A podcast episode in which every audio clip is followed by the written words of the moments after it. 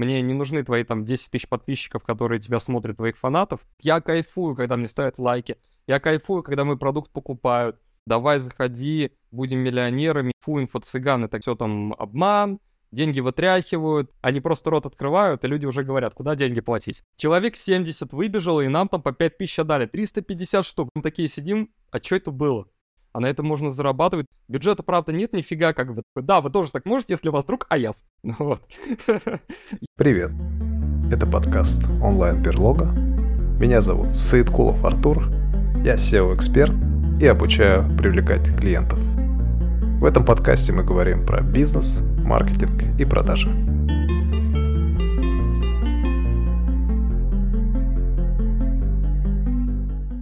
Уважаемые слушатели, всем привет! Сегодня у нас гость, который занимается рынком онлайн-образования, продюсирует инфопродукты, делает запуски. И в свое время этот гость очень много помогал мне в становлении как специалиста интернет-маркетолога. В далеком 2014 году я обращался за помощью к нему, и он всегда помогал мне и давал максимально развернутые ответы. На тот момент я еще не был экспертом, а даже специалистом был очень среднего уровня, и благодаря нему я тоже в том числе вырос. У нас в гостях Илья Калядин, продюсер инфопродуктов. Добро пожаловать, Илья, привет. Да, привет, привет, Артур. А, Илья, расскажи, чем ты занимаешься, чем живешь? Ну, вообще занимаюсь по большей части инфобизом, но только не в роли эксперта, который ведет курсы, вебинары и так далее. Я занимаюсь продюсированием, то есть я беру экспертов, делаю им запуски, делаю так, чтобы они зарабатывали деньги.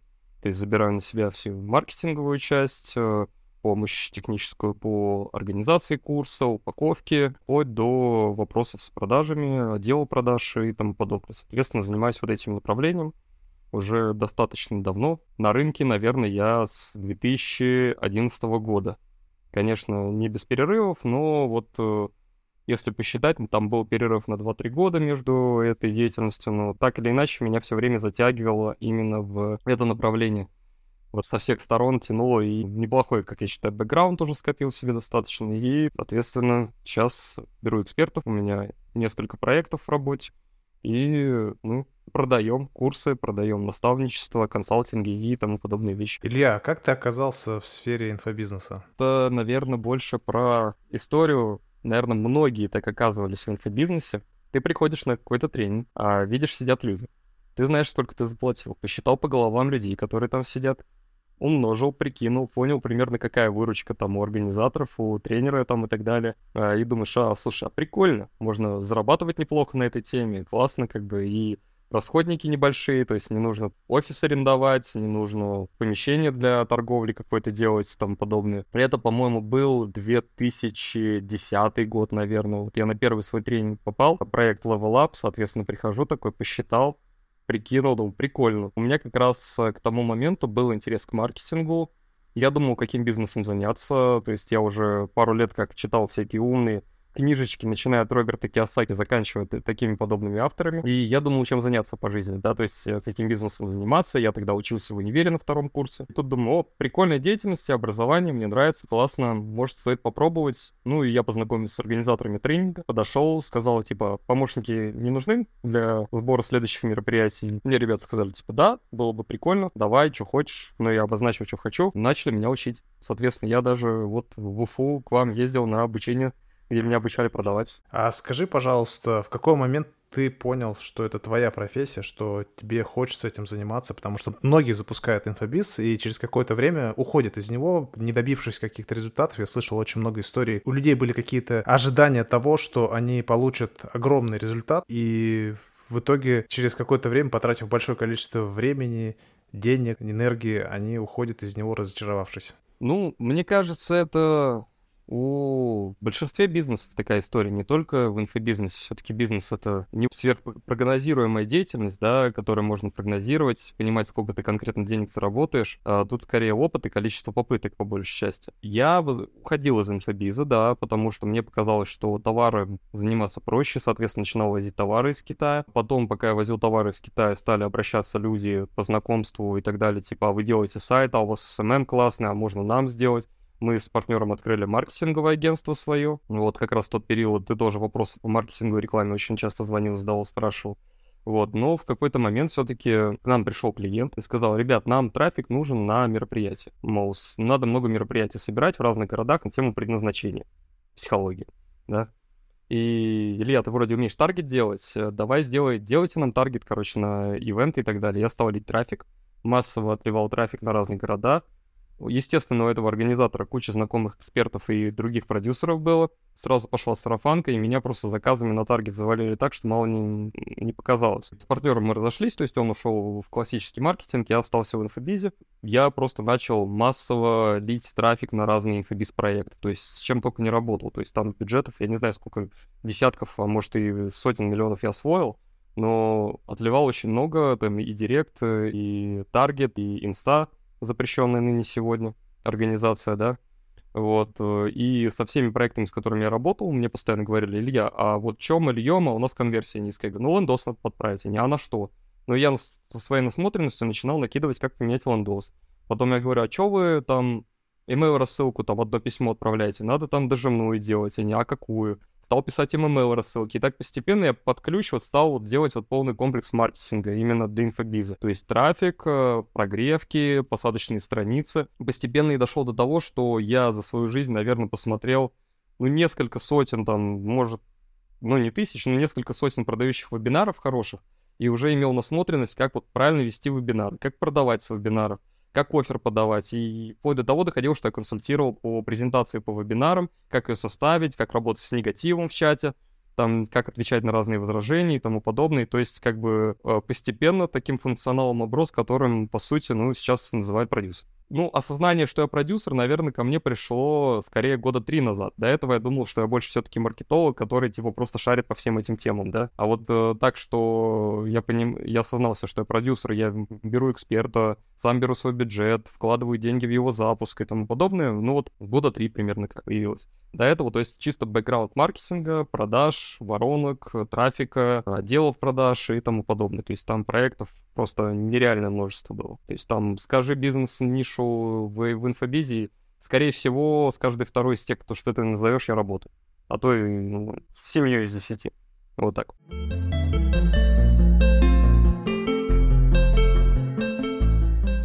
А я помню, что примерно в году 2010, может, 2011 вы с командой организовывали мероприятие бизнес-молодости, и это происходило в виде каких-то встреч, которые были открытые встречи, и далее вы, по-моему, продавали сам продукт бизнес-молодости. Расскажи, пожалуйста, про этот опыт. А, да, это вот как раз тот опыт, э, ты классно его вспомнил, это как раз тот опыт, когда я впервые понял, что на инфобизе можно деньги зарабатывать хорошо. Мы до этого связались с ребятами, кто организовал мастер-классы в Самаре, просто с известными людьми. Ну, там, э, группа студентов, они по фану делали мастер-классы, мы приходим и такие говорим, а мы тренинги собираем, мы тоже хотим мастер-классы с вами делать. А давайте, может, еще что-нибудь придумаем, и вдруг что-то продать получится с этого. Собирали мастер-классы, там по 100, по 200 человек набивали в зал, причем без бюджета абсолютно, то есть тогда даже таргета не было, спам ВКонтакте, боты, там, партнерство с разными компаниями, что только не делали, да, там с этими, со всеми историями.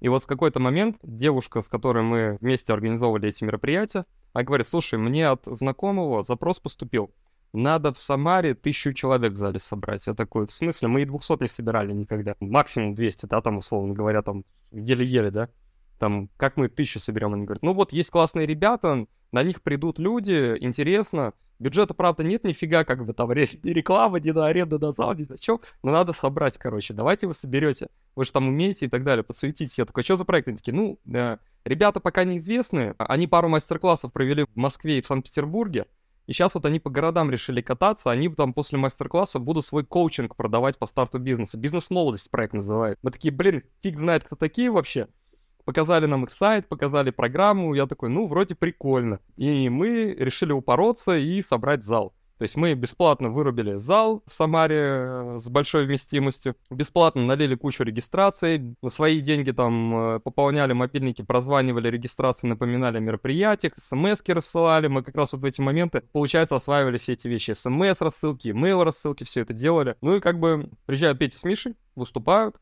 Мы собрали 700 человек в зале Самарского бизнес-инкубатора. Стоим такие, офигеть, вот просто там народ так, так, такими ручьями тек. Я смотрел такой, вот как на концерт, я не знаю, группа зверей там вот очередь, да, вот стоит, вот такая же вот, да, на входе. Ты офигеть, мы такие стоим, думаю, это что, реально что ли получилось? Мы такие, как вот это вот? Ну, понятно, что мы там у нас на сайте где-то как раз 700-800 регистраций было. Что самое интересное, в те времена 700 регистраций, 700 пришло. Сейчас 700 регистраций, 200 придет, а то и не факт. Мы сидим, идет мастер-класс, мы запарились, ночами не спали, мы уже не слушаем мастер-класс, просто из зала слышим, как там Петя что-то эмоционально рассказывает. Проходит пару часов, открывают дверь зала, и люди толпой бегут, и деньги нам вот так суют, короче. Мы хотим записаться, прям пятитысячные купюры там, просто мелкие, кто-то тысячу предоплату. Нас, короче, деньгами заваливают. Рядом стоит один из организаторов Пети и Миши, кто с ними из Москвы приехал. Говорит, вот кассовый аппарат стоит, пробивает, короче, чеки им всем, короче, выдает. И мы вечером такие сидим, а что это было? Вот только что на наших глазах просто человек 70 выбежало, и нам там по 5000 дали. 350 штук, для понимания, 2010 год или 2011, 350 штук, это же, блин, какие деньги. Вот мы такие, офигеть, а вы студенты, которые еще толком ничего не заработали даже на ивентах. Мы такие, офигеть, как это работает. Ну, соответственно, дальше пошел запрос. Ребят, 700 собрали, надо 1000 собрать. А, собрали через пару месяцев 1200 уже в более крупном зале, уже в более удобные геолокации. И после этого, ну, так сказать, там с организаторами не, не договорились в некоторых местах, мы пошли сами собирать мероприятия, и, соответственно, пошли первые наши вот проекты самостоятельные, которые мы сделали. Ну, вот это как бы был первый инсайт, как можно зарабатывать деньги на инфобизе. Что сейчас принципиально изменилось в рынке инфобизнеса с тех пор? Ты можешь коротко рассказать, какие были стадии, как все менялось и каким он является сейчас? Знаешь, сильно изменилось отношение людей к инфопродуктам, да, то есть если раньше фу, инфо, цыган и так далее, хотя и сейчас есть такая история, ну, гораздо меньше, ну, раньше как бы это все там обман, деньги вытряхивают, вот эта любимая шутка, как заработать миллион, сколько человек взяли тысяча, сколько отдали за фот тысяча, вот вам и миллион и так далее. Все вот эти приколюхи, они как-то отплывают постепенно. Люди стали легче относиться к покупке курсов, стали понимать ценность э, обучения, образования. Принципе, в целом вот это потребительское отношение изменилось, и это хорошо. Понятно, что еще есть негативщики, но их сильно гораздо меньше по сравнению с тем, что я видел раньше. По сути, с точки зрения ниши, направлений, которые продавались, берем пирамиду Маслоу, смотрим первые два уровня, как бы как продавались деньги, заработок, фитнес, здоровье, счастливые взаимоотношения, так все и продается. То есть сильно ниши не поменялись, просто изменилась форма подачи оффера предложения. То есть если раньше можно было писать в заголовке, как в бизнес-молодости, вы откроете с нами бизнес, и люди бежали покупали сейчас, то сейчас вы откроете с нами бизнес, над этим поржут и скажут, ага, и пойдут в какой-нибудь другой тренинговый центр, где, условно говоря, или онлайн-школу, где обучают, типа, мы поможем тебе открыть какой-то конкретный бизнес и там, условно говоря, там с какой-то гарантией доведем до первых 100 тысяч рублей дохода, условно говоря, да. То есть изменилась, по сути, форма оффера и подача. А темы все то же самое осталось, по большей части. Как ты думаешь, э, в какой момент все это изменилось? Что явилось такой отправной точкой этих изменений? Само увеличение количества предложений на рынке, это понятное дело, когда из каждого утюга везде идут какие-то предложения, так или иначе люди все-таки рано или поздно начинают покупать. У каждого там, я уверен, сейчас, если вот взять человека с улицы, взять его всех знакомых, по-любому у каждого человека с улицы есть какой-то знакомый, какой который купил какой-то курс, и ему это помогло, и он про это рассказал, да, то есть изменяется вот э, сама, сама, сам тон сарафанного радио об этом в стране, постепенно менялся. Но, как мне кажется, вот чисто вот по моим вот наблюдениям, не претендую на истинность, но мне показалось, что Инстаграм, ныне запрещенная организация в РФ, да, стала таким хорошим катализатором, да, роста онлайн-курсов, а просто по одной простой причине. Людям показывали массово картинки красивой жизни, как люди работают удаленно, сидят на бале, а, кайфуют, э, онлайн зарабатывают, как там меняются жизни, э, появились топовые блогеры, которые стали показывать, как, типа, грамотная там психология, психотерапия помогает там улучшить жизнь, то есть люди стали этому доверять через вот таких вот лидеров мнения, и пошел рост вот именно спроса, да, там, ну, чисто через лидеров мнений. Вот инста стала таким катализатором хорошим. И кто работал с рынком инфобиза и будет слушать этот подкаст, прекрасно знает, что в инсте запуски, как мы говорим, самые жирненькие были в плане выручки всегда.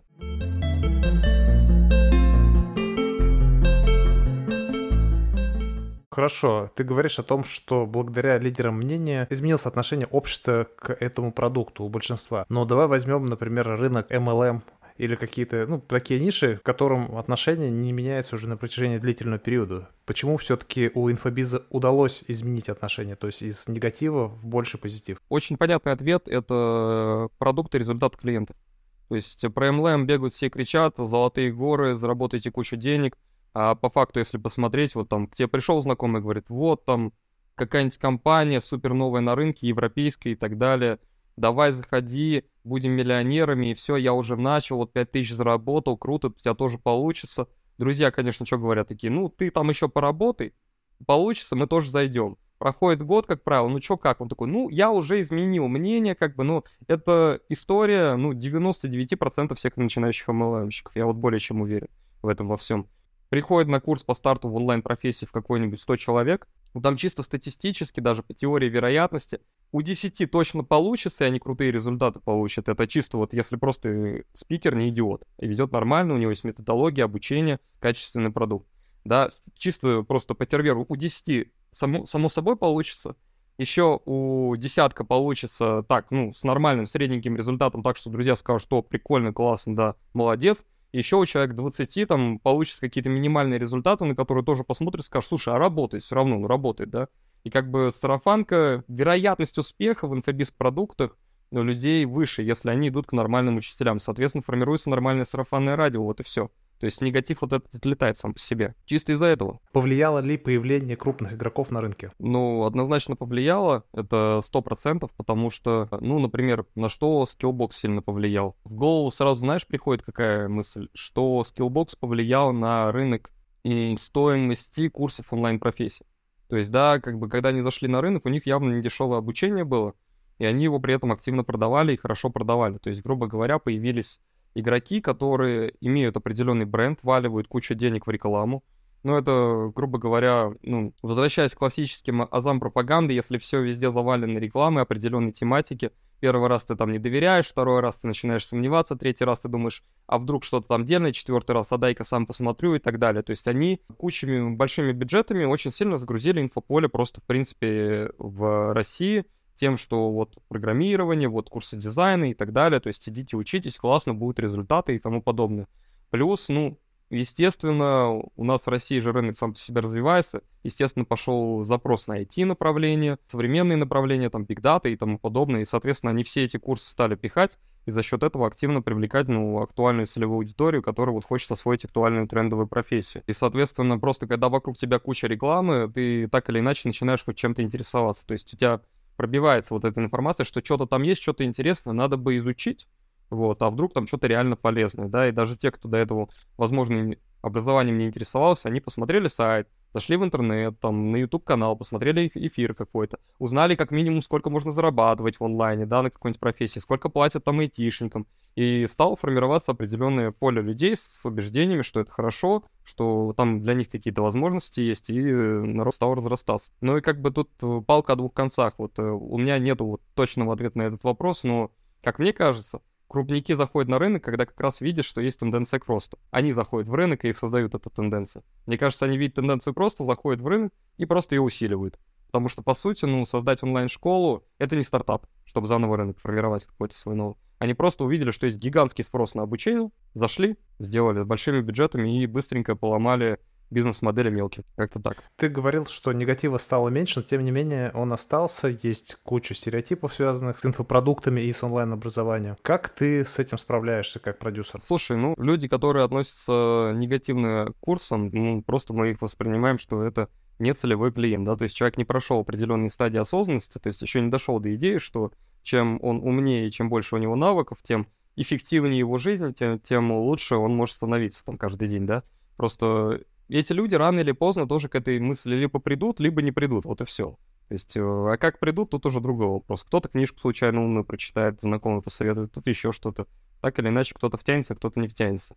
Мы просто это игнорируем. То есть раньше я еще думал, что с этим надо как-то что-то делать, и мы там отрабатывали возражения на эту тему, пытались людям там через прогревочные цепочки объяснять, что учиться хорошо, учиться правильно, инвестировать в обучение это нормально это вас делает лучше. А теперь, а нафига мы их обучаем, если есть куча людей, которых не надо этому обучать, которые и так уже покупают, им надо объяснить, что наш продукт хороший, просто надо покупать у нас.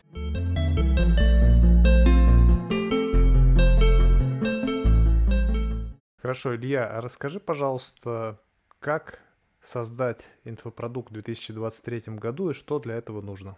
Это такой, знаешь, это обширный вопрос. Ну смотри, для того, чтобы создать продукт, как минимум нам нужен эксперт, да, который может записать этот продукт, или команда экспертов, которая может его сделать, да. Тут уже начинаются очень интересные истории, да, с позиции того, что как вообще эксперта выбрать правильно, да. Я вот для себя пришел к такому выводу, что я не работаю с людьми, у кого опыт в какой-то теме меньше, чем 5 лет профессиональной деятельности, да. Просто сейчас очень много экспертов, которые там год-два в теме, и типа я уже свой курс пилю, но, как правило, такие запуски провалами заканчиваются полнейшими, и куча слитых денег, и слезы продюсера, и слезы эксперта. Соответственно, берем только твердых экспертов, это модно называют нас твердый эксперт, да, э, в сообществе. Еще важный критерий эксперта, который, ну, я выделяю всегда, это у этого эксперта есть опыт доведения до результата в той теме, которую он хочет продавать, у большого количества людей. То есть не то, что он там сам себя до результата довел, да, и типа я могу этому обучать, а то, что у него уже есть там 10, 15, 20 человек, кого он взял к себе в работу, там бесплатное наставничество какое-то, или кого-то обучал в своем окружении и так далее, они пришли к результату, и они могут сказать, что да, мой результат — это заслуга того, что я учился у себя. То есть, да, не обязательно это в рамках курса, но в рамках просто по жизни это может быть, да. Сейчас просто очень популярную идею пропагандируют, да, вот, например, если ты подпишешься на какую-нибудь рассылку, где обучают, как запускать экспертные, э, экспертам делать запуски, то популярное возражение, и точнее вопрос, который им помогают решить, это что делать, если у тебя нет кейсов? Да, я объясняю, что ты свой самый лучший кейс, показывай свои результаты, чтобы другие смотрели и хотели тебя смоделировать. Ну, я с точки зрения психологии, человек, который психологию много изучал, и образование в этой сфере понимаю, э, получал, и математическое образование имею, что выборка из одного человека не выборка вообще нифига ни разу, да? То есть это как бы человек получил результат для себя в своих условиях, в своем контексте жизни, а, при том образе жизни, который у него был. Далеко не факт, что он других умеет в принципе учить и доводить до результата, да. Обязательно у эксперта должен быть опыт доведения таких людей. Если вы там хотите стать продюсером и искать таких экспертов, вы видите классного специалиста в какой-то области, но у него нет опыта доведения до результата, то идея фикс, вы говорите, я тебя буду продюсировать, ты классный, но при условии, что ты сейчас возьмешь 15 человек в личное наставничество, бесплатно там, или вытрясешь из них какую-то сумму денег, неважно, и доведешь их до результата и придешь с этими кейсами. Тогда я с тобой буду работать. То есть тогда это, ну, в этом есть большой смысл. Это значит, что человек как минимум умеет обучать, передавать знания и доводить до результата человека. Следующая идея, которая очень важна, это эксперты должны быть определенные ораторские навыки.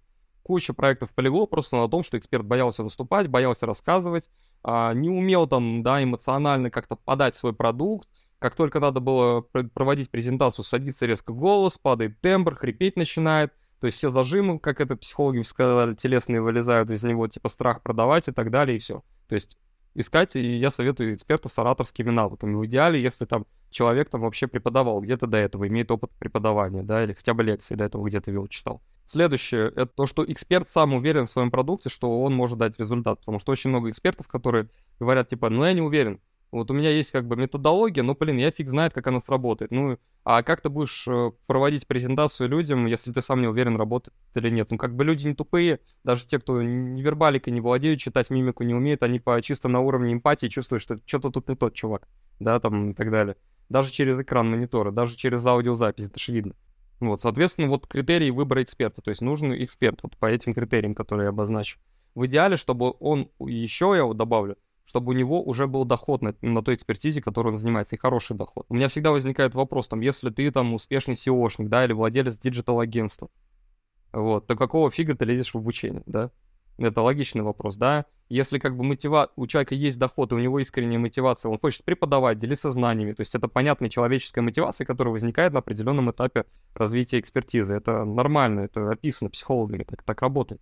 Но если ты хочешь лезть в обучение, потому что не выстроил нормально сам процесс, например, в своем digital-агентстве, у тебя есть какие-то там кассовые разрывы, не хватает денег на что-то, еще что-то, еще что-то, еще что-то, и ты думаешь, что инфобиз — это кладезь, которая тебе поможет там золотые горы на голову уронить, ну, как бы нет. Это видно, это рано или поздно вскрывается все, начинается негативный хайп, куча этих историй, ты сам знаешь, вот с, можно было в интернете прочитать, когда разоблачение разных инфо-цыган, да, которые заявляли, что у них есть некий бизнес с Китаем, как оказалось, нет и так далее, да, вот и куча таких. То есть это рано или поздно вскрывается, даже если вы умеете хорошо продавать, у вас классная упаковка и маркетолога, это все равно вскроется, хотите вы это или нет. Соответственно, ну, лучший продюсер брать человека, у которого и так карман не пустой. То То есть человек понимает, что он занимается этим делом, он понимает, что вы запускаете с продюсером гипотезу, и что если что-то не пойдет, там у него будут деньги, чтобы жить нормально, поддерживать свой образ жизни, что он как бы, ну, не разорится от этого. И, ну да, и как бы мы понимаем, что раз у человека есть деньги, значит, он реальный эксперт в этой теме, раз ему деньги платят, как минимум, да, за это все экспертизы. Вот. Соответственно, вот таких вот экспертов, да, я вот советую брать. То есть, чтобы люди приходили не из-за нужды, а из-за потребности, правильно я понимаю? Да, потребности, то есть внутренняя мотивация делиться, помогать людям, как бы, и благодаря этому закрывать, ну, да, свои мотивации. То есть я хочу делиться, мне нравится, когда меня слушают, я кайфую, когда мне ставят лайки, я кайфую, когда мой продукт покупают, я делаю классный курс, там, да, там люди результаты выходят, делятся там и так далее. То есть, ну вот из такой мотивации классно делать. Я вот сейчас экспертов ищу, кто работает вот именно с такими мотивациями, то есть люди, которые там условно говоря там на презентации, вот один из моих экспертов, он спокойно показывает, там вот учит консалтингу, он говорит, вот я сам на консалтинге выпуска с расчетного счета за год, 12 миллионов чистыми, вот. Да, ну, вопросов нет. Ну, как бы, человек шарит, понимает. А вот кейсы, кого уже обучил за предыдущий год. Вот 11 кейсов. Этот заработал 500, этот заработал миллион, этот сделает там сделку там на 670 тысяч. Ну, пожалуйста, вопросов нет. Это по эксперту, да. После эксперта, естественно, для запуска тебе, по сути, ну, сам продукт, он не продается. Отдел маркетинга, отдел трафика, ну, трафикологов в отдел маркетинга входит, техническое обеспечение, куратор, и до старта одного менеджера даже зачастую достаточно продажи. А иногда и без менеджера можно продажи делать. Ключевой эксперт и хороший специалист. Илья, а как выстроен процесс продвижения? Я помню, раньше мы с тобой беседовали, и ты говорил, что достаточно провести вебинар и на нем, на первом же вебинаре что-то продать, причем эта аудитория может быть относительно холодной, то есть не заинтересованной, не вовлеченной, просто является целевой аудиторией. Э, позже ты говорил, что для того, чтобы хорошо продать, нужно провести уже ряд вебинаров или какой-то марафон. Э, как сейчас все это в 2023 году выстроено? Слушай, ну идеальной модели как таковой, которая работает везде, нет, и я вот запустив там, я не знаю, вот готовясь к интервью, я вот пытался вспоминать, сколько я проектов запустил, ну, полтинник точно есть, там разных нишах, да, где-то повторяющиеся. Но вот идеальной модели, которая бы работала во всех нишах, ну, нет. Все сильно зависит от целевой аудитории, все сильно зависит от эксперта, от продукта и что продается, да, а, и что является ключевым элементом воронки, ну, после которого как бы падают деньги в кассу основную, да. И здесь вот, опять же, то есть это просто надо понимать и каждый раз подбирать воронку, под э, свою целевую аудиторию. Ну, с одной стороны, там, да, ты продаешь онлайн-профессию, как стать, я не знаю, контент-менеджером, вести социальные сети, и даже если ты мама в декрете, да, и у тебя всего 3 часа работы в день, там, да, есть там, как там зарабатывать, там, 30, 40, 50 тысяч за 3 часа в день, в принципе, вот, э, приходите научу. Естественно, мама в декрете много не доверяет сразу, она сомневается, она еще думает, куда деньги потратить, а скорее она даже не деньги тратит, она понимает, что из мужа надо будет выбивать эти деньги. И, понятное дело, ей надо очень сильно продать идею, что ты классный эксперт, что с тобой доведешь до ее до результата, и надо показать много кейсов, провести вебинары, предрасположить к себе, то есть это какой-нибудь марафон, прогревка, потом дожим и так далее.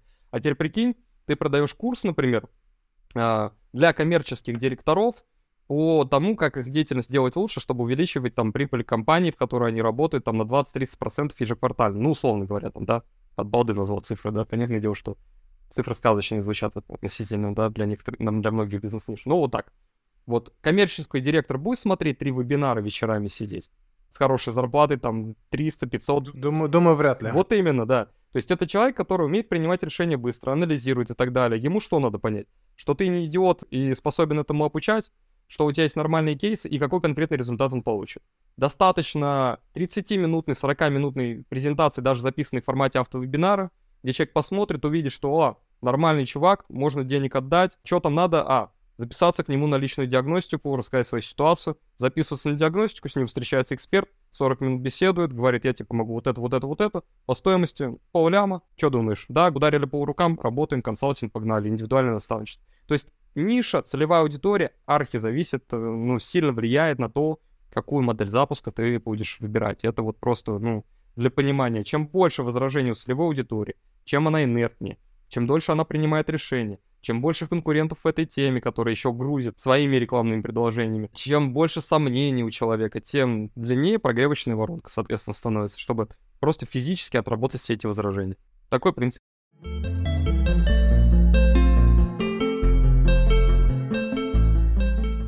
Илья, а ты специализируешься на каких-то нишах или ты работаешь со всеми? Я проработал с большим количеством разных ниш, начиная там от похудения, психологии, эзотерики, заканчивая продажей и наставничество за высокие чеки. И сейчас вот я работаю именно с продажами курсов за высокие чеки. А, по большей части, в принципе, я вполне понимаю, как и знаю, и сам запускал разные ниши абсолютно. Но на данный момент, с учетом реалий рынка, которые есть в РФ, я предпочитаю делать запуски на продукты на высокие чеки в конкретную целевую аудиторию с конкретным обещанием понятного результата. Да, просто потому что физически это, ну, давай так, после СВО, э, как бы инфляция, все дела, понятное дело, то есть как бы экономика для простых людей, кто имеет среднюю зарплату по рынку небольшую, там 30-50 тысяч там в регионах или в Москве там 70-100 э, и так далее, им не до покупки курсов, да, сейчас, и как бы рынок э, недорогих курсов сильно от этого пострадал. Вот как минимум у меня на глазах, когда я работал с, в период СВО с курсами по Таро, эзотерика, соответственно, на такую аудиторию рассчитана, да, там на среднюю аудиторию. У меня закрылись почти все конкуренты. Просто потому что, ну, не понимали, как продавать, а мы из последних сил выжимали, ну, как-то продавали, то есть, да, и по крупицам вытаскивали нужную СА. Мы поняли, что прям сильно люди потеряли из-за инфляции в доходах. И вот а если раньше они думали, там, зимой купить мне пуховик, и, и точнее, если зимой они такие, о, зима, пойду куплю и курс, и пуховик, да, себе, то теперь они, естественно, пойду куплю денег только на пуховик. Хватает, а курсу даже мы не рассматриваем, потому что пуховик важнее, все-таки греться надо. Рынок специалистов, которые зарабатывают на B2B, а, которые оказывают услуги, фрилансеры, предприниматели, люди, которые хотят твердые навыки получить, и от, от этих твердых навыков зависит их доход сейчас напрямую. А, наоборот, активизироваться, потому что люди понимают, что если они будут сидеть на заднице ровно, э, они потеряют в доходах, потеряют в клиентуре и во всем. И как бы сейчас сильно проще продавать темы, связанные с бизнесом, с наставничеством, с индивидуальным сопровождением. Ну и люди, которые там раньше хорошо зарабатывали и хотели похудеть, то они сейчас с удовольствием купят там себе индивидуальное сопровождение за 100 тысяч у какого-то фитнес-тренера, да, как бы вместо того, чтобы идти на марафон похудения за 7 900, да, какой-нибудь там, вполне себе. То есть как бы рынок людей, кто хорошо зарабатывает, он, да, он просел, но не настолько, что у людей пропали деньги, чтобы покупать обучение. У них даже потребности больше в этом появилось.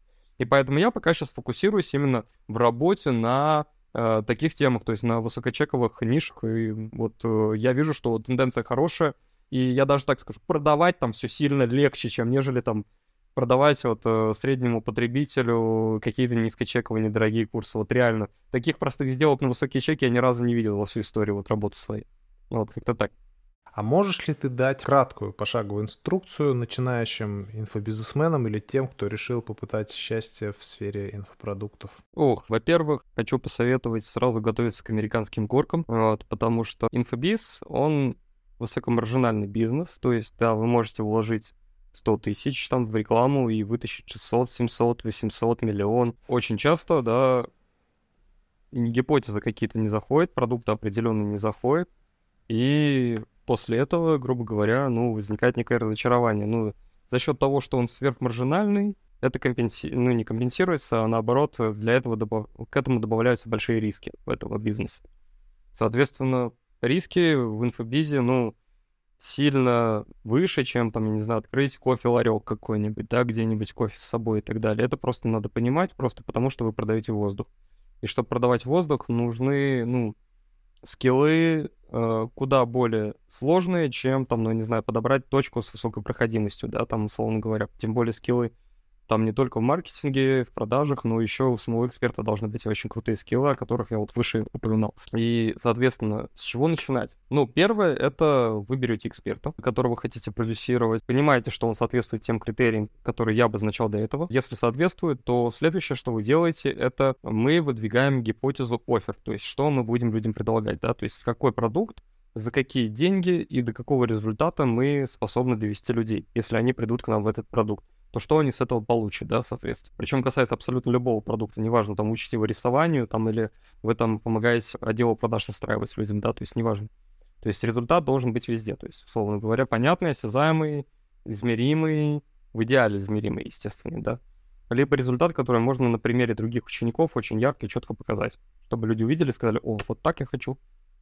Соответственно, вот первое, что должно быть, это вот гипотеза оффера. После этого нам надо проверить вообще, а сработает ли эта гипотеза.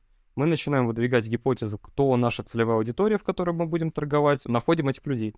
Задача найти и провести каздев. Ну, классический опрос, то есть пообщаться допросы пристрастием у людей, то есть выяснить их боли, проблемы, хотелки, желания, чего они хотят, какие у них есть боли в области те той темы, которую вы будете запускать, и предложить же офер, послушать, что они скажут на этот офер, то есть это все будет ваше будущее возражение вследствие уже, когда вы будете работать. Но если с этих каздевов уже находятся люди, которые говорят, блин, а я бы купил, это уже хороший значок, что можно пробовать запускать. То есть вот это вот такой вот лайфхак простой, который вам может сэкономить деньги на запуске, да, что вы точно там, ну, не валитесь на деньги, не зря потратите время и ресурсы свои. Что если есть люди на этапе каздева, которые говорят, что да, я хочу, то смело берем с них предоплату, упаковываем наш продукт, э, исходя из каздевов, то есть упаковываем продукт, описываем, что это за продукт, как он будет вести человека до результата, что в него входит и так далее. Ну, то есть делаем стандартную упаковку. То есть я думаю, маркетологи нас э, тут будут слушать, э, твои знакомые и просто люди, кто увлекается маркетингом, им надо писать, что такое упаковка. После этого мы берем, э, запаковываем продукты, выбираем модель воронки, которая у нас будет. То есть, как я уже говорил до этого, модель воронки важна в зависимости от целевой аудитории. Мы смотрим, нам, возможно, одного вебинара хватит, или, может быть, нам автоворонку сделать, или, может, три прогревочных марафона сделать, или набить всех телеграм-канал, например, попрогревать контентом и потом сделать в них запуск. То есть мы выбираем модель продаж, исходя из потребностей целевой аудитории, характеристик, особенностей и так далее. То есть это мы должны на каздеве понять. Если мы этого не поняли, если мы провели каздева так, что мы не понимаем, какая модель, мы провели просто плохо каздев, называется, да? Вот. Дальше мы берем эту модель, и запускаем. И в этой модели у нас вырисовывается КФ, ключевой элемент воронки. То есть мы начинаем понимать, на каком этапе люди уже хотят купить и что их доводит до продажи. Соответственно, выясняем, какой у нас КФ, какая у нас сильная сторона, за счет чего мы очень хорошо у нас получается продавать там. Это может быть там продажа на вебинаре и у эксперта хорошо получается донести продукт. Это может быть, мы классно греем через тексты, мы классно пишем тексты так, что люди нас читают и говорят, «Э, заткнись и забери мои деньги все, а что у тебя купить можно и так далее, да. Или, может быть, мы видео умеем классно снимать так, что люди их смотрят за поем, там, так они еще на Ютубе виралятся и набирают еще дополнительные просмотры, да, то есть, то есть находим кэф, который позволяет нам вот уже довести человека до состояния well done, да, как говорится, а, до нужной нам прожарки, что они готовы нам отдавать деньги. И просто начинаем топить в этот кэф, то есть постоянно его усиливать и просто нагонять трафик и усиливать наши воронки по всем этапам. Соответственно, собираем первую группу, боевую, тестовую, проводим ее. После этого смотрим по результатам, запаковываем кейсы и усиливаем наши воронки и продолжаем вести, соответственно, трафик и добавлять новые какие-то гипотезы по рекламе, по механикам и так далее. То есть, как бы вот если коротко, то я делаю так. Илья, как ты думаешь, в чем заключается успех у таких э, инфопродуктов, которые выпускают и Саша Митрошина, Ира Подрез, э, Яна Левинцева, если не ошибаюсь, могу ошибаться в фамилию. То есть те, кто запускают э, на текущий момент миллионами долларов. Например, на последнем бесплатнике у Саши Митрошиной она продала на сумму 165 миллионов рублей, что примерно почти там 2,5 миллиона долларов, если не ошибаюсь. Это произошло в течение нескольких часов. Расскажи, в чем их успех, по твоему твоему мнению? А, ну, мне нравится, как ты продающими заголовками говоришь в течение трех часов. На самом деле понятно, что это не три часа было, а то, что аудитория готовилась долгое время, нагревалась. А, Саша потратила кучу времени для того, чтобы собрать себе блог как минимум, и сделать лояльную аудиторию и так далее. Ну, смотри, здесь я э, вижу следующий. Тут несколько аспектов влияют очень сильно. Первый аспект, например, который очень сильно влияет, вот э, Саша Митрошина, например, это такой классический пример человека, у которого покупают не сколько продукт, сколько личность, да, то есть э, Инстаграм был как раз таким вот активным рассадником экспертов, которые ранее были блогерами, на свою личность э, нагнали кучу народа, им люди доверяют и так далее, и что бы они ни продавали, люди у них начинают это активно покупать. И тут как бы вопрос не в том стоит, сколько там если они начнут что-то продавать, то получится ли у них сделать там 160 миллионов, да? Тут вопрос стоит в том, что запакуем мы продукт так, что будет 100 миллионов, 160 или 200, да, там, или даже если плохо запакуем, то хотя бы 80, но будет, да, то есть как бы в любом случае там выручка будет. Хотим мы этого или нет, она будет у них, то есть как бы просто там надо достаточно всегда есть толпа фанатов, которые купят все, что бы эксперт не сказал. Это, ну, вот такой вот феномен. Другое дело, что есть э, феномены не как Митрошины, которые делали запуски там и на полмиллиарда, там и на 200, на 300, там, а я с э, Шабудинов слайд-центром вот 6 миллиардов вообще за предыдущий год сделал, насколько я знаю, если память не изменяет мне по цифрам. Другое дело, что есть вот эксперты, которые вот, ну, по сути, свой проект поднимали не с нуля, наоборот, поднимали с нуля они этот проект, да, свой, когда запускали. И тоже умудрились продать там за, за год выйти на полмиллиарда, например. Вот э, здесь другой феномен. Очень часто люди попадают со своим продуктом в нужное время, в нужную нишу. Например, несколько лет назад, там, год или два, два, два, кажется, год назад, вот э, Афонина была, которая продавала а, как раз курсы по продюсированию и намолотила на достаточно неплохие чеки. А к этому моменту и спрос сильно возник в Инстаграме. То есть люди сидели, покупали курсы, ходили по тренингам. Так же, как и я смотрели, такие, ой, с нами в чате 200 человек, каждый что, по 30 тысяч заплатил, нифига себе. А на этом можно зарабатывать. То есть, ну, как бы у соображающих людей у кого есть предпринимательская жилка, как бы такие вопросы рано или поздно возникают, если они где-то учатся и что-то делают там, им тема образования близка, да. Назрело большое количество людей, кто захотел зарабатывать в социальных сетях, но при этом не ведя своих блогов и не будучи популярным таким же, как, э, как э, его любимый блогер. То есть сидит человек и говорит, блин, я тоже хочу миллионы зарабатывать там на ютубе, на инсте, на ВК, еще на чем-то, но я не хочу вести блог, я не хочу показывать свою жизнь, а как сделать? Ему говорю, вот, стань продюсером экспертов, бери этих блогеров и зарабатывай деньги.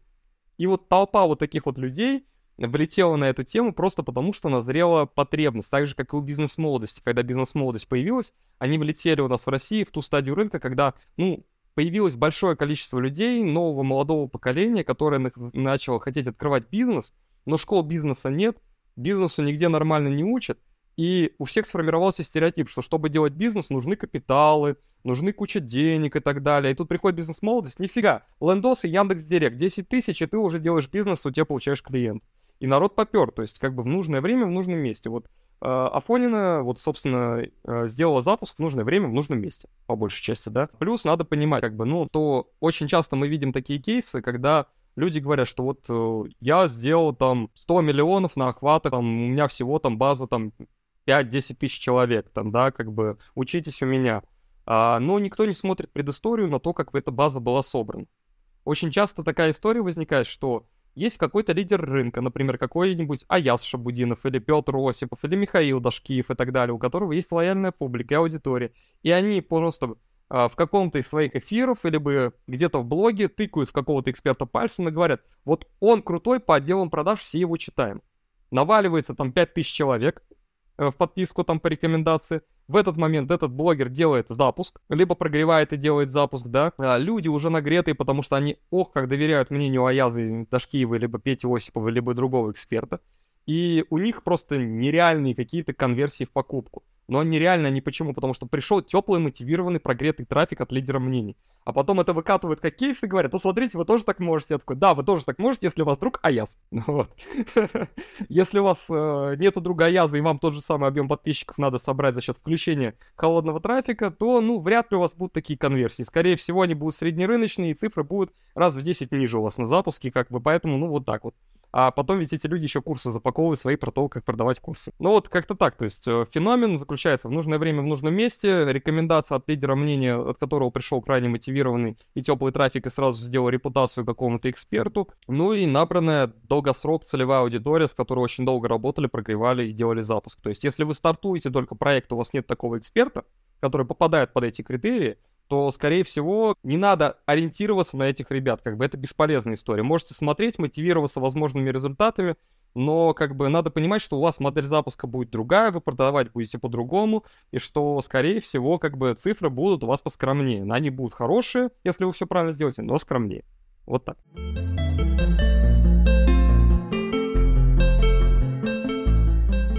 Илья, а если перейти к деньгам, то сколько зарабатывают сейчас инфопродюсеры? Ну, это очень, знаешь, такой обширный вопрос, и сложно сказать, сколько они зарабатывают, потому что, как ты уже сказал, есть там крупные проекты, которые делают то, сотни миллионов, там, понятное дело, что их продюсеры, либо там руководители очень хорошо зарабатывают. На практике, вот, э, если посмотреть, там разброс может быть от нуля до вот кучи миллионов, да, но если вы такой средненький, качественный продюсер, который, ну, что-то понимает, ну, в запусках, у вас есть один какой-нибудь эксперт, которого вы вот запустили, полгода-год ведете, и вы как бы делаете все правильно, корректно, у вас идут продажи, стабильно, ну, минимум 150, 200, 300, 400, 500, вот в этом диапазоне вполне может продюсер получать да, э, своего процента по доходу. Есть продюсеры, ну, которые там перевалили свои планку дохода миллион, два, три, пять и так далее. То есть, ну, по факту, как бы, их показывают в кейсах, что вот они делают запуски, они успешные, ну, давайте объективно посчитаем, сколько статистически на рынке онлайн-школ, сделаем, там, зайдем в get-курсе аналитику годовую, посмотрим, сколько было новых онлайн-школ открыто, заведено кабинетов, вот продюсеров, которые миллион плюс делают, это там даже не один процент от всего этого объема школ, который запущен. В целом, кто вот что-то пробовал продавать, запускал, делал там или сейчас ведет. То есть, да, есть э, школы, которые без продюсеров работают. Там эксперт, как бы, получается, всю себе прибыль полностью себе берет, то есть таким вот образом. То есть надо понимать в любом случае, если эксперт работает с продюсером, то выручка, чистая прибыль будет пилиться. И тут вопрос уже второй, там 50 на 50, 70 на 30, 90 на 10, тут уже как кто договаривается и какая модель запуска. Есть даже школы, кто зарабатывает очень классные деньги, но они экспертов нани... просто нанимают и платят им зарплаты. И по большей части там сидит эксперт, преподает в школе там за 100-150 тысяч в месяц, и при этом школа там делает там 300 миллионов. А каков твой заработок? Ну, на данный момент у меня после СВО сильно просели проекты, я разошелся с одним из своих экспертов, с которым основной доход делали. Ну, сейчас я вот на данный момент я откатился пока на период 300-400 в этом диапазоне, и вот в этом направлении дальше обратно поднимаю проект, что называется. Ну, в планах сейчас на 500 закрепиться, и там дальше уже прыгать 700 миллионов вот так вот. Постепенно, ну, я думаю, в течение года этого на 700 точно, ну, точно на 500 выйду, 700 тут э, как будем работать по настроению, что называется. И не будет ли каких-то новых новостей неожиданных. А ты упомянул, что в 2022 году у тебя просели продажи. Скажи, пожалуйста, что именно произошло? Расскажи, пожалуйста, подробнее. Очень просто. Мы запуски на инсте делали полностью все. То есть у нас таргет в инсте был, у нас была прекрасная воронка, мы вливали 300 штук в рекламу, пол, миллион-полтора вытаскивали, даже чаще полтора, чем миллион. Вот сидели классно, в ус не дули, делали просто дополнительные какие-то прогревки, снимали новые сторисы, делали новые воронки, трипвайры, расширяли линейку продуктов, все было классно, думали, как продавать другие продукты еще, чтобы такие же воронки выстроить. А потом, ну, я просто работаю, я работаю с холодным трафиком, то есть моя позиция, я так, адепт старой школы, что э, я вот как большинство продюсеров сейчас новых, молодых, которые выпустили с курсов, бегут к блогерам и работают с теплой аудиторией, я так не работаю, я беру эксперта, сразу по умолчанию закосом на то, что мы будем продавать по холодному трафику. Мне не нужны твои там 10 тысяч подписчиков, которые тебя смотрят, твоих фанатов, э, потому что я прекрасно знаю, что мы сделаем три запуска, у нас база выгорит, и мы дальше не будем знать, что делать. Я включу холодный трафик, ты по холодному трафику уже так эффективно не выступишь, потому что этому надо учиться. И мы работали по холодке, и, соответственно, когда у меня отрубили таргет в Инстаграме, основной, по сути, источник самого целевого трафика для моего проекта, то как бы все просело. Дальше пошел бардак, что наш проект сложно было ВКонтакте пропихнуть в таргет, это раз. И два, слишком резко ставки взлетели ВКонтакте, у нас следы выросли в цене раза в 4. Соответственно, это, ну, как понимаешь, сильно по окупаемости, прям очень сильно бьет. То есть там 300 вкладываешь, полтора вытаскиваешь. Умножь это в 4 раза 300 бюджет, чтобы те же полтора вытащить. Ну, да, соответственно, все в демотивации, все мало зарабатывают там и так далее и тому подобное. Ну вот, как бы, ну, пришлось разойтись с экспертом с темой, понимали, что, ну, не тащим эту тему уже как-то, ну, не очень комфортно было работать. Предположим, я эксперт, который подходит по всем твоим критериям. Сколько мне нужно денег, чтобы начать работать с тобой? Ну, смотри, еще раз, продюсер, чтобы понимать продюсер, а продюсер, как бы по умолчанию, такая профессия, должность, там, называем как хотим. Продюсер продюсирует, то есть он вкладывает деньги в том числе в проект, да.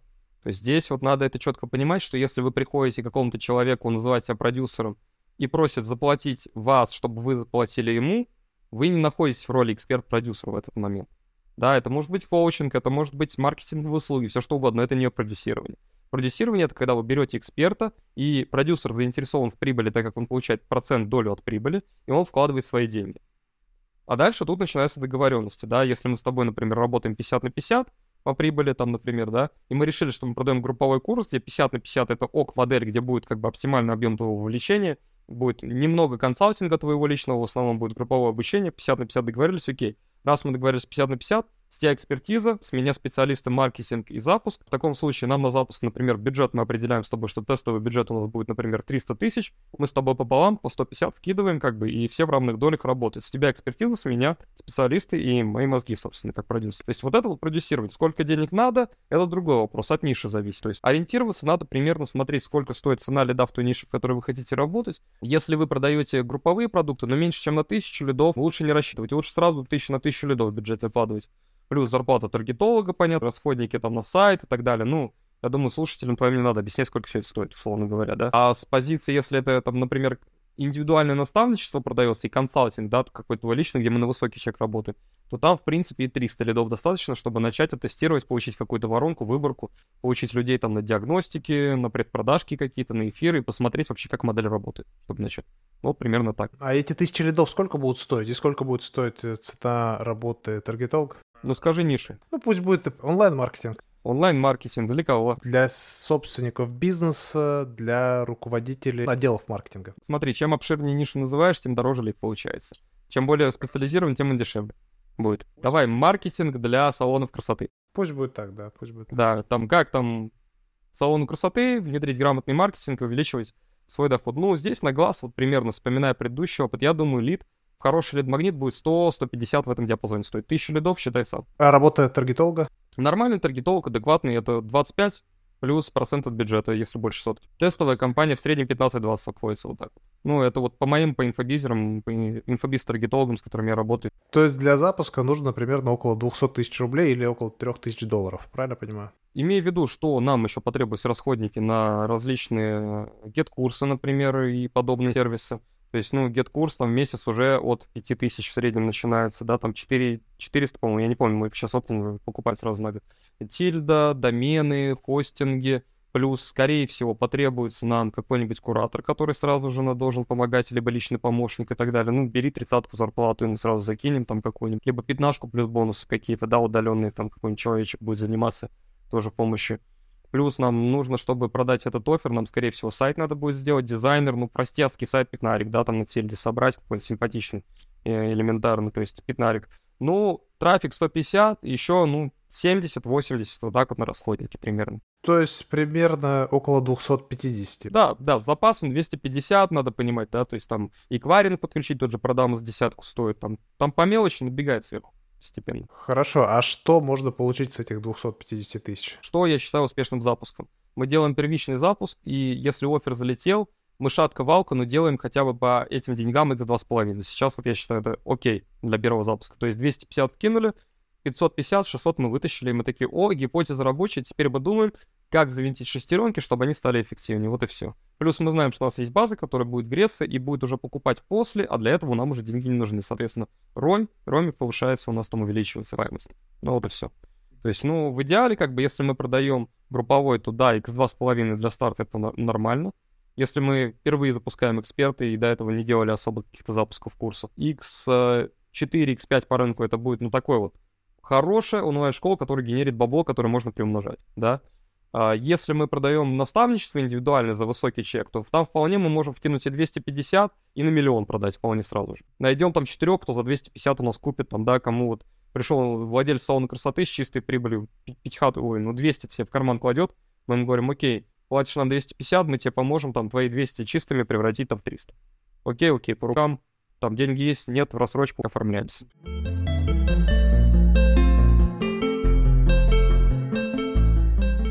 Слушай, интересно, спасибо под, за подробную информацию. Илья, я хотел бы тебя спросить, а к чему ты стремишься? Есть ли у тебя какие-то кумиры, которым ты хотел бы соответствовать? И расскажи про это, пожалуйста. Так скажу, кумиров как таковых нет. Есть просто люди, за которыми нравится следить, наблюдать и то, что они делают, да, как они продают, как они запуски делают и так далее. Это в плане, если, ну, профессиональной деятельности, да. А к чему стремлюсь? Ну, по большей части на данный момент — если с точки зрения, ну, выручки, прибыли, точнее, чистой, там, да, ну, на данный момент как бы есть потребность там выйти на миллион, да, определенно. Вот, все-таки я понимаю, что я 10 лет в теме, так или иначе. А такой сижу и понимаю, что я перебрал кучу проектов, там тестирую, где-то не срослось с экспертом, где-то начали его там СВО, например. Где-то я там начал работать с каким-то партнером, там партнер в итоге там ушел, там еще что-то в этом роде. То есть вот так вот по мелочи, то только-только-только выходишь на нужный уровень дохода, бак, что-то происходит, да, и вот это вот такая вот непруха, как бы. И это нормально, кстати, у продюсеров. Я вот много знаю знакомых продюсеров, с разных курсов с кем вместе учились, э, с разных просто тусовок. И как бы, ну, я очень мало знаю продюсеров, кто взял бы эксперт и с ним там стабильно 2, 3, 4 и больше времени работает.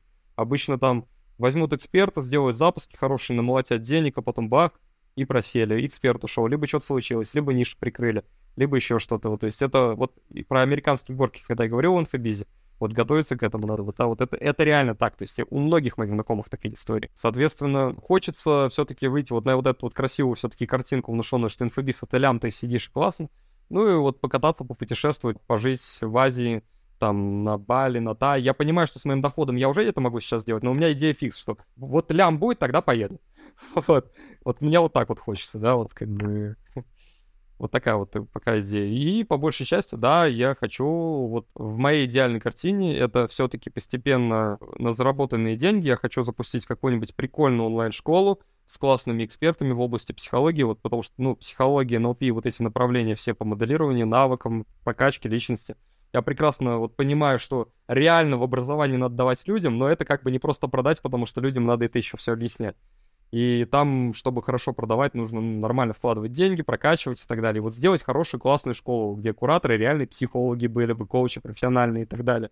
Вот, и вот реально людям помогать вот жизнь менять. Вот это было бы прикольно, вот это мне нравится. Вот. А пока я вот работаю с трендовыми темами, на которых хорошо можно вот поднять. Но я не думаю, что я буду бросать действующий бизнес. Илья, скажи, пожалуйста, какой контент ты потребляешь и где его потребляешь? Я потребляю... Раньше я потреблял, естественно, образовательный контент по запускам, по всему, то есть что только не читал. То есть, ну, просто вот если брать там ребят, кто обучает запускам, там, Захарян, Антонов там и так далее. Поехали, ребят, я читал просто всех, потому что, ну, мало ли где эту фишку одну увидел, уже прикольно, да, получается. К разным в курсы к ребятам залетал и так далее. Сейчас я вот понял, что куда бы я уже что не открываю, я сижу, я не просто знаю то, что там пишут, я уже это сам потестил, сам попробовал, уже как бы, ну, нет потребности это исследовать. Я чисто контент вот исследую для себя, вот то, что лично мне интересно.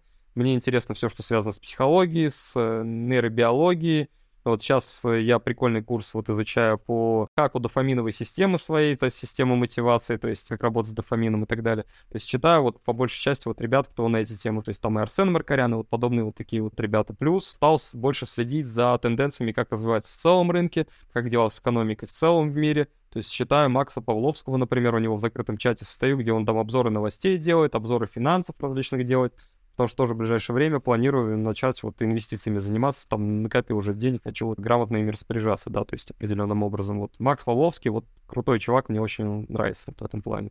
И вот Маркарян по э, биологии, психологии, вот это класс. Это вот как раз те эксперты, которые вот соответствуют тем критериям, которые я назвал, вот которые вот, они просто рот открывают, и люди уже говорят, куда деньги платить. Ты крутой. Ты знаешь, могу добавить, я слушал какого-то эксперта, не помню в каком подкасте, даже не помню, как его зовут, но он рассказал о том, что в русскоязычном сегменте уже нет той информации, которую он бы не слышал. И он регулярно летает э, на Запад, в Штаты, в, Ев- в Европу, и даже там уже вся информация, которая есть, она уже ему была давно известна. Но всегда, когда он посещает эти мероприятия, он встречается с теми с такими же людьми, как он, только из других стран или даже, может, из тех же городов США или каких-то провинций. И вот в рамках этих бесед у него возникает куча новых идей. Не думал ли ты об этом? Хорошую идею ты мне подкинул только что. Ну, вообще, э, по факту, вот э, если так смотреть, на данный момент в русскоязычном сегменте настолько много контента по запускам, по моделям запуска и так далее. То есть вот человек, который даже с нуля приходит в эту тему, но хочет стать продюсером, ему достаточно, ну, не знаю, где-нибудь там отложить 200-300 штук, купить 5-6 разных курсов по запускам, там за 30, за 50, за 100 тысяч там и так далее, да, он их пройдет, и в принципе ему в голову уже упакуют, ну, весь необходимый контент, чтобы, ну, зарабатывать, и как минимум, чтобы он в плюсах был, да. Тут вопрос возникает дальше другой, то есть как бы уже больше такие твердые навыки, насколько этот контент, который он получил в голову, может быть отработан, сколько из этого будет внедрено и сколько из этого будет сделать, сделано, потому что по факту инфобиз это такой же бизнес, как и другие, зачастую дело не в том, что у тебя нет какой-то выгодной модели, она не работает, а то, что ты не все варианты попробовал. А тут уже дальше вопрос мотивации, что ты хочешь, короче, возможностью твоей продуктивностью, способностью много работать и так далее.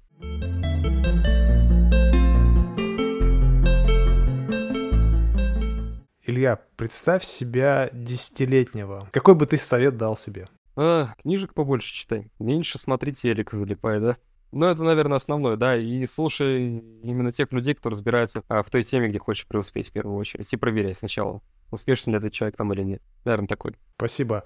А расскажи про свои жизненные принципы и ценности. А, принципы и ценности, ох, это ну, давай про профессиональный тогда уж там, потому что, конечно, в разных направлениях могут быть, если уж профессиональный подкаст. Задачи, которые я беру, я доделываю. То есть, если мы с экспертом договариваемся, что мы сделаем три гипотезы, мы делаем три гипотезы, да, даже если мы понимаем, что две уже не тащим, и третья вряд ли сработает, все равно стараюсь всегда доделать, хотя бы дотестировать, да, в любом случае, потому что, ну, бывало такое, что знаешь, как на картинке, когда чувак копает яму, да, там, и чуть-чуть до алмаза подхватил, да. Бывали вот такие случаи, да, на практике, когда не дотестировали, а через год я понимаю, что тема выстрелила, это хорошо. Вот, то есть я э, тестирую гипотезы, а все договоренности, которые у меня есть на старте, мы проговариваем, прописываем, все договоренности исполняются и не меняются до этапа, пока ну, не обсудим, что договоренности выполнены. Это вот, такой вот такая вот важная история. Потом ну, наверное, это максимальная поддержка партнера, с которым я работаю, эксперта. Ну, вот даже просто сегодня мы сидели с одним из экспертов, он там немножко выгорел. Ну, не, непростая группа просто идет, которую мы собрали, много там учеников с разными вопросами, время отнимает у него много, он выгорает там. Вот сидели, я вижу, что он ну, как бы устал, и вот там, так сказать, сразу сели, разгребли, решили, как нашли кучу действий, как его высвободить, время, как его там разгрузить от этого всего, написали тексты, что запустить в чат, типа какие-то новые правила ввести курс, вести курсы и тому подобное, то есть, ну, вот как бы максимально поддерживать, потому что, ну, как бы, когда вы запускаете инфобиз, с одной стороны, если вы продюсер, ваша зона личной ответственности — это маркетинг и продажи, с другой стороны, как бы, зона личной ответственности эксперта — это не просто выдать продукт, но еще грамотно его презентовать, чтобы, ну, люди в него верили и так далее. Тут доход сразу от двух человек зависит, да, как бы, если один проседает, то, как бы, доход проседает у обоих, в этом весь прикол. Соответственно, ну, максимально поддерживать партнера, с которым работаешь, узнавать, выявлять, какие у него сейчас есть слабые точки, проблемы, э, что ему может помешать что-то сделать эффективно, и предлагать какие-то решения, чем ты можешь помочь, закрыть какие-то там сложности. Там, например, говорит, окей, не хочешь вести диагностики, давай там я предварительно созвонюсь, найду трех, ну, целевых, чтобы вот ты общался именно с хорошими ребятами, у кого есть деньги, кто может купить, чтобы не тратил ты время на вот этих вот ребят, там, да, у кого денег нет, и кто тебе мозги вылезет, ну и так далее. То есть, ну вот, по большей части, наверное, вот такие вот основные, что в голову сейчас пришли. Ты говорил уже про Бали, про азиатские страны, про путешествия. Скажи, пожалуйста, вообще в целом, как ты видишь свое будущее через 10, через 20, через 30 лет? Слушай, через 10 лет, а, ну, я точно вижу, знаешь, историю того, что есть идея квартиры, которая я хотел бы, у меня была, да? То есть, ну, как бы, кто-то дом хочет, у меня вот квартира больше, я вот в городе больше люблю. Вот есть прям понимание, какую квартиру я хотел бы получить есть понимание, сколько бы я хотел бы путешествовать и где, куда съездить и тому подобное посмотреть. Третье, есть понимание, сколько времени я уделяю на работу, да, на управление проектами, да, и все остальное время. То есть я посвящаю именно э, прокачке своих определенных навыков именно в плане тех сфер, которые мне интересны, да. Может быть, я не исключаю возможности такой, что рано или поздно я начну сам какие-нибудь образовательные продукты делать и так далее, но как бы сейчас но не очень хочется этим заниматься, потому что, ну, типа, что ты будешь делать образовательные продукты, когда у тебя в кармане даже миллиона нет, ну, как бы, come on, чувак. Вот, и я искренне поражаюсь людям, кто умудряется как бы при этом запускать курсы по тому, как зарабатывать деньги. Вот, таких немало сейчас. Ну, вот как-то так. Вот, в принципе, да, что-нибудь э, читать, учить было бы, наверное, прикольно. Да, то есть все-таки я семьи преподавателей, у меня бабушка преподаватель, по маминой, папиной линии, мама преподаватель, и вообще туда дальше тоже директора школ были и тому подобное. Возможно, вот именно поэтому вот есть склонность туда идти. Вот, какой-то свой про проект личный сделать. Это было бы интересно. Я помню, несколько лет назад ты в один период начал активно вести свой Инстаграм очень много постов писал. Расскажи, а где сейчас можно познакомиться с твоим контентом? Я как раз из тех продюсеров отношусь, которые как бы, а зачем мне вести контент, если я клиентов не привлекаю, я сам выбираю, с кем мне работать и так далее. То есть, ну, потребности строить личный бренд у меня нет, потому что, ну, я как бы деньги зарабатываю не за счет консультации, либо продаж маркетинговых услуг, еще чего-то. Но так, как бы, я ВКонтакте больше веду, чаще пишу, что-то делаю и так далее. Иногда встревая в какие-нибудь челленджи, там, вот летом я там с другом за кружкой пива забился, что проведу там 30 консультаций консультаций и получу донатами определенную сумму эти консультации до определенного числа. Вот пришлось навалить себе людей на консультации, чтобы люди пришли, всех проконсультировал, денег заработал, потом сказал, больше не буду, не надо, я больше денег заработал, запуская проект, потратив время на это. Ну вот, иногда встреваю, иногда вот можно на какую-нибудь такую движуху нарваться, там, если будет запрос на консультацию, еще что-то можно попасть, там, мало ли, может, меня кто-нибудь напоит за... и скажет, а давай полтинник консультации сделаешь, да? В конце каждого выпуска я готовлю традиционный блиц из нескольких вопросов, и тебе нужно коротко на них отвечать. Начинаем. Друзья или призвание? Призвание. Там, где есть призвание, там есть люди, которые, ну, разделяют.